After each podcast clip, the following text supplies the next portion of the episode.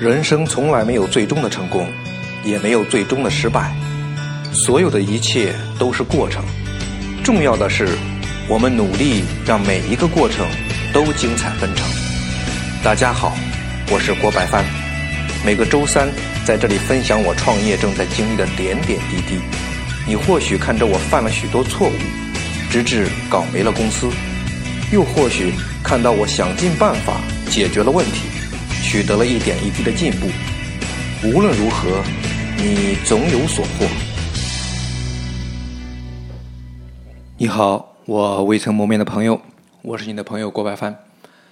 最近这个天气是非常热啊，那上个星期还有台风，呃，沿海很多地方都有这个受灾啊。不过苏州还好，而且每一次好像这个台风啊，都是吹到这儿就减弱很多啊，已经没有什么破坏力了。很多人都说这个历史以来就证明哈，苏州是一个几乎没有什么这个天灾的这个宝地啊，在这一块宝地上啊，我继续我的事情。前面咱们说过流量啊，我想办法要去搞流量，不然呢，无论你是什么样的这个内衣啊，你哪怕你说穿了永葆青春，如果没人知道，那它就不是商品啊，它只是产品。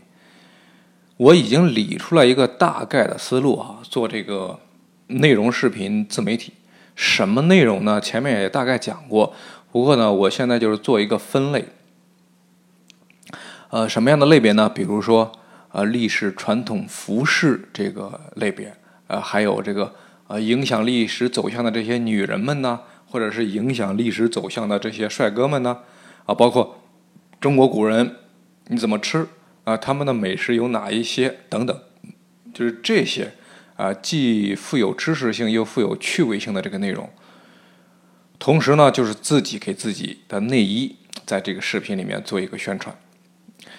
在没有获得这个资金投入支持的情况下，我现在能想到的这个最优的办法，那么就是这个。呃，现在的计划初步这个内容就是先从历史的传统服饰开始。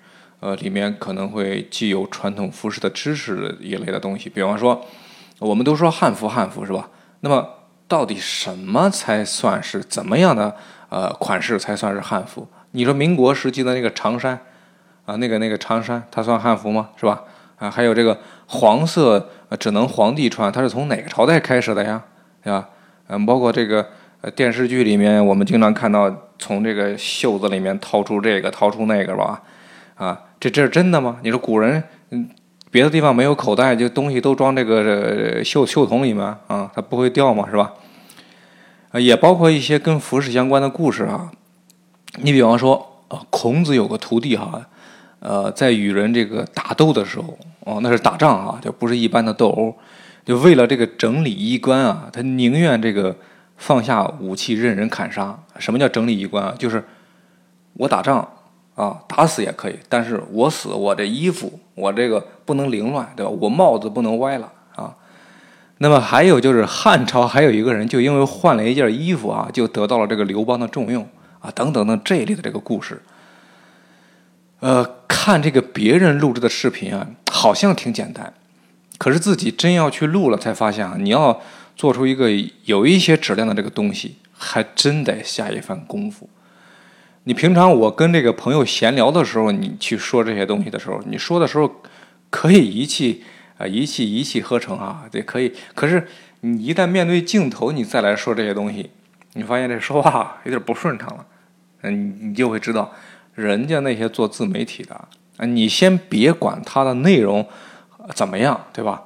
啊，就光那个面对镜头说上十个分呃十分呃十分钟，呃，咱就得练好一阵子，对吧？啊，你看，好，为了把这个内衣品牌做成做好，我是必须要突破一下自己。呃，不知道这个各位对我刚才说的这个，就是我提到的大概的这个视频内容，听到你们有没有什么什么兴趣，是吧？我在这里做一个小调查啊，如果你对我刚才所提到的啊，即将要做的这个视频内容，如果你觉得哎有点意思啊，有兴趣。那就在留言里面留个一啊。好了呃，今天呢，咱们就先聊到这儿啊。我呢，就是你那个不停的折腾的朋友郭白帆，咱们下次见。